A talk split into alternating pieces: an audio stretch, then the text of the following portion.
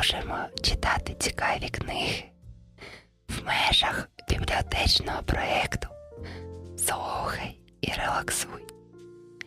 Сьогодні будемо читати уривок з книги Літо назавжди авторства Тетяни Тимури.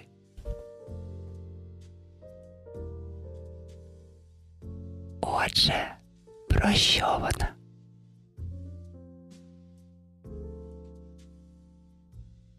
Перша повість молодої письменниці Тетяни Тимури Літо назавжди про перші світлі і незабутні почуття наших сучасників, для яких кохання стає потужним стимулом жити і творити у наш непростий час. Герої ліричної повісті, унікальні характери яких виписані з тонким гумором і теплотою, дорослішають разом із своїм чистим і щирим коханням і не зраджують його. Їхня зустріч через 10 років тільки підтверджує цю просту істину. Частина перша літо такого вже не буде. Машина швидко неслась вперед, а за вікном усе ніби бігло невпинним потоком назустріч. Зелені широкі поля, густі ліси і села з білими хатками розгортались і знову зникали з виду. Мальовничі пейзажі, один краще іншого, милуватися ними можна безмежно.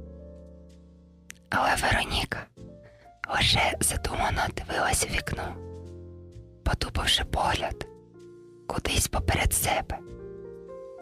Поруч з нею на задньому сидінні солодко спала її сестра двійнятка Мар'яна, а її брат Саша, який був старший за них на два роки, вів авто.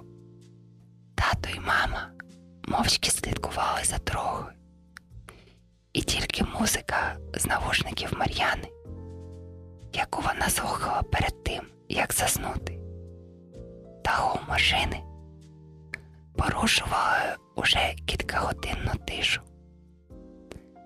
Ось вони знову їдуть на літні канікули у село уже кілька років підряд.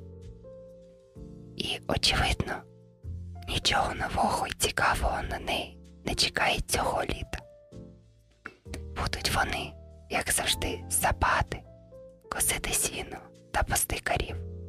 Така перспектива добре відпочити і розважитися обнадіює. Хоча, звичайно, можна кудись піти ввечері погуляти, але якби була б хоч якась хороша компанія, то може було б цікавіше, а так доводиться надіятися на віру, що вона, можливо, теж приїде. І тоді вони втрьох просидять на лавочці усі літні вечори у самоти або на кольку. Він он як до неї залицявся минулого року. Може, й цього року буде. Але оскільки він їй не подобався, то вона готова була краще вже просидіти все літо на лавочці у самотині, ніж з ним зустрічатися. Кращий варіант був би, звичайно, вибратись кудись санею. Але він, на жаль, завтра разом з батьками повертається назад додому і приїде тільки через два тижні. Вероніка видихнула. Добре, що книжок повну сумку набрала. Буде чим хоч якось себе розважити.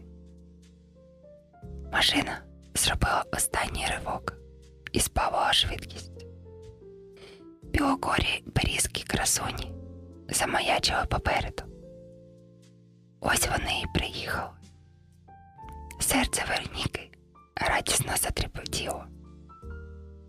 І все-таки вона дуже рада, що знову приїхала до бабусі. Глава перша, 4 липня 1990 97-го року. Вероніка стояла на і дивилася на село, яке, немов на долоні, розкинулось перед нею. Вітер тріпав її волосся, а зачарований погляд фіалкових очей вдивлявся вдалечінь. У повітрі пахло грозою. Перші громові хмари уже замаячили над лісом. Вони швидко насувалися на село, і згодом у небі спалахнула перша блискавка, а за нею загоркотів грім. Його грізне та страшне відлуння прокотилося по безкрайому просторі і загубилося десь вдалині. Вероніка захоплено вдихнула. Вона любила літні зливи, особливо після жарких днів. Тоді вони були як Боже спасіння. А спостерігати їхній початок це взагалі було для неї щось заворожуюче. У небі знову блиснуло. Цього разу вже ближче. Різкий порив вітру ринув назустріч. Листя на деревах схвильовано затрепотіло. Знову пролунав грім. Він так голосно прогуркотів над головою, що в Ніки захопило дух цього разу від страху. Якщо вона затримається ще хоч на хвилину, то ризикує промокнути до нитки. Вона притулила до грудей букет польових квітів, щоб вітер не обшматав їхніх ніжних пелісток, і швидкою ходою направилася додому. Любуватися зливою все ж краще сидячи в хаті, в затишку і теплі. Вероніка забігла до хати якраз в той момент, коли дощ тільки почав накрапати. Вона швидко набрала води в півлітрову баночку, встромила туди квіти і, розмістивши цю своєрідну вазу у себе на столі, підійшла до вікна, щоб нарешті подивитися на дощ. Від темних розових хмар, які так швидко насунулись на небо. Кімнаті стало сіро, пориви вітру колихали дерева, і стукіт гілля об шибку доносився з сусідньої кімнати. Але окрім зовнішніх шумів, у хаті було тихо, і Вероніці ніщо не заважало із замиранням серця спостерігати за зливою. Ось уже два тижні, як вони з Мар'яною в селі. І нічого цікавого поки що не сталося, окрім, звичайно, того, що вони підгорнули картоплю та посапали всю городину. Вероніка навіть не знала, чи приїхала їхня подружка Віра, чи ні.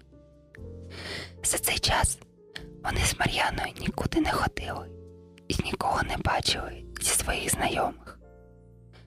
Але сьогодні у неї був хороший настрій. Бо сьогодні нарешті приїхав їхній брат Саша, і тепер він залишиться з ними до кінця літа. З ним вони вже точно виберуться кудись ввечері погуляти. Ану відійди від вікна, почула раптом Ніка голос своєї бабусі, яка зайшла до кімнати і кинула на крісло оперемок вибраної сухої білизни, яку вона щойно забрала з надвору.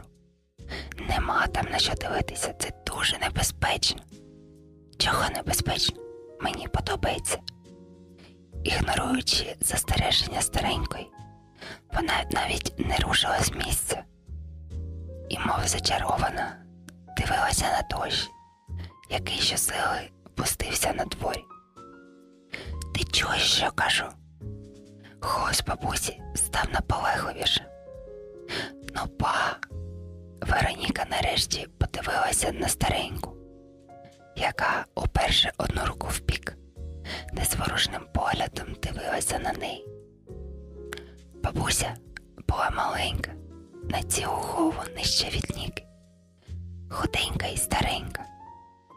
На її вироблених руках проступали товсті вени, а її обличчя було засмагле до чорноти. З самої ранньої весни, пораючись на городі, вона покривалася темно-коричневим загаром, який тримався аж до пізньої осені. На голові завжди біла хустка, зав'язана, як у пірата на потилиці, а на рябе вигоріле плаття, одягнений світлий фартух. Вероніка не могла її ослухатись. Вона розчаровано зітхнула і закрила штору. На столі біля баночки з квітами лежав Наталі.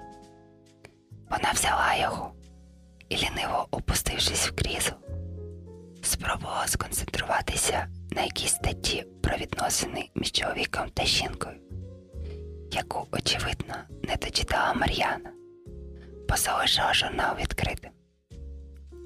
Нехода продовжувала бушувати за вікном. Дощ щосила барабанив у шибки, а розкоти грому, які раз по раз доносились до її вух, відволікали її увагу, і Вероніка лише по декілька разів перечитувала одне й те ж, та зміст прочитаного все ніяк не вкладався в її голові. Таке читання не могло принести багато задоволень. Тому вона вирішила не мучити себе, і як тільки бабуся вийшла з кімнати, знову підійшла до вікна. Але за мить тишу знову було порушено. Низький грубуватий голос несподівано вірвався в кімнату. Вероніка від несподіванки аж підскочила на місці й оглянулася. Це був її брат Сашко. Високий, стрункий, з красивими рисами обличчя хлопець. Його темнокарі очі, обрамлені густими та довгими віями, хитро споглядали на неї. Ти чого старших не слухаєшся? пропасив він. Тобі що, нема що робити, обурилася Ніка. Чого ти тиняєшся по? Я не тиняюся. Саша підійшов до сестри і теж подивився у вікно. Дощ лив, як із вітра. На подвір'ї вже майже скрізь стояла вода. Здоровецькі краплі, падаючи в калюжі, роздували великі бульки. Ну і дощака ліпить, от тобі й літо, розчаровано видихнув він. А ми планували завтра косити сіну. Воно вже все висохне до завтра, і знову буде жара. Ці два тижні таке пекло, дихати було важко. Хай хоч трішечки прокапай. Трішечки, та це вже добре намочило. Раптом Саня про щось задумався, а потім повернувся до Вероніки і спитав: А ви до Віри не ходили? А вона хіба вже приїхала? здивувалася Ніка. Ну так давно вже. Андрюха казав, що вже десь тиждень назад. Так ви що, її ще й не бачили? Ні, спентежно шепнула Ніка, а в душі вже наростала радість. Треба обов'язково завтра до неї піти. А чого ж Андрій не сказав їй, що ми тут? Ми ж то з Мар'яною не знали, що вона приїхала, і нам ніхто не сказав, затараторила вона. Віра була їхньою давньою знайомою. Вона теж приїжджала до бабусі на канікули, і дівчата вже кілька років поспіль разом проводили свій вільний час. А минулого року вони стружилися настільки, що по закінченню літніх канікул навіть гірко плакали, прощаючись одна з одною на цілий рік. І ось тепер вони знову зустрінуться. Аж не віриться, що час пролетів так швидко. Якщо вам цікаво дізнатися, якими ж будуть літні пригоди сестер та їх подруги, ця книга чекає на вас у бібліотеці. На добраніч. До нових зустрічей!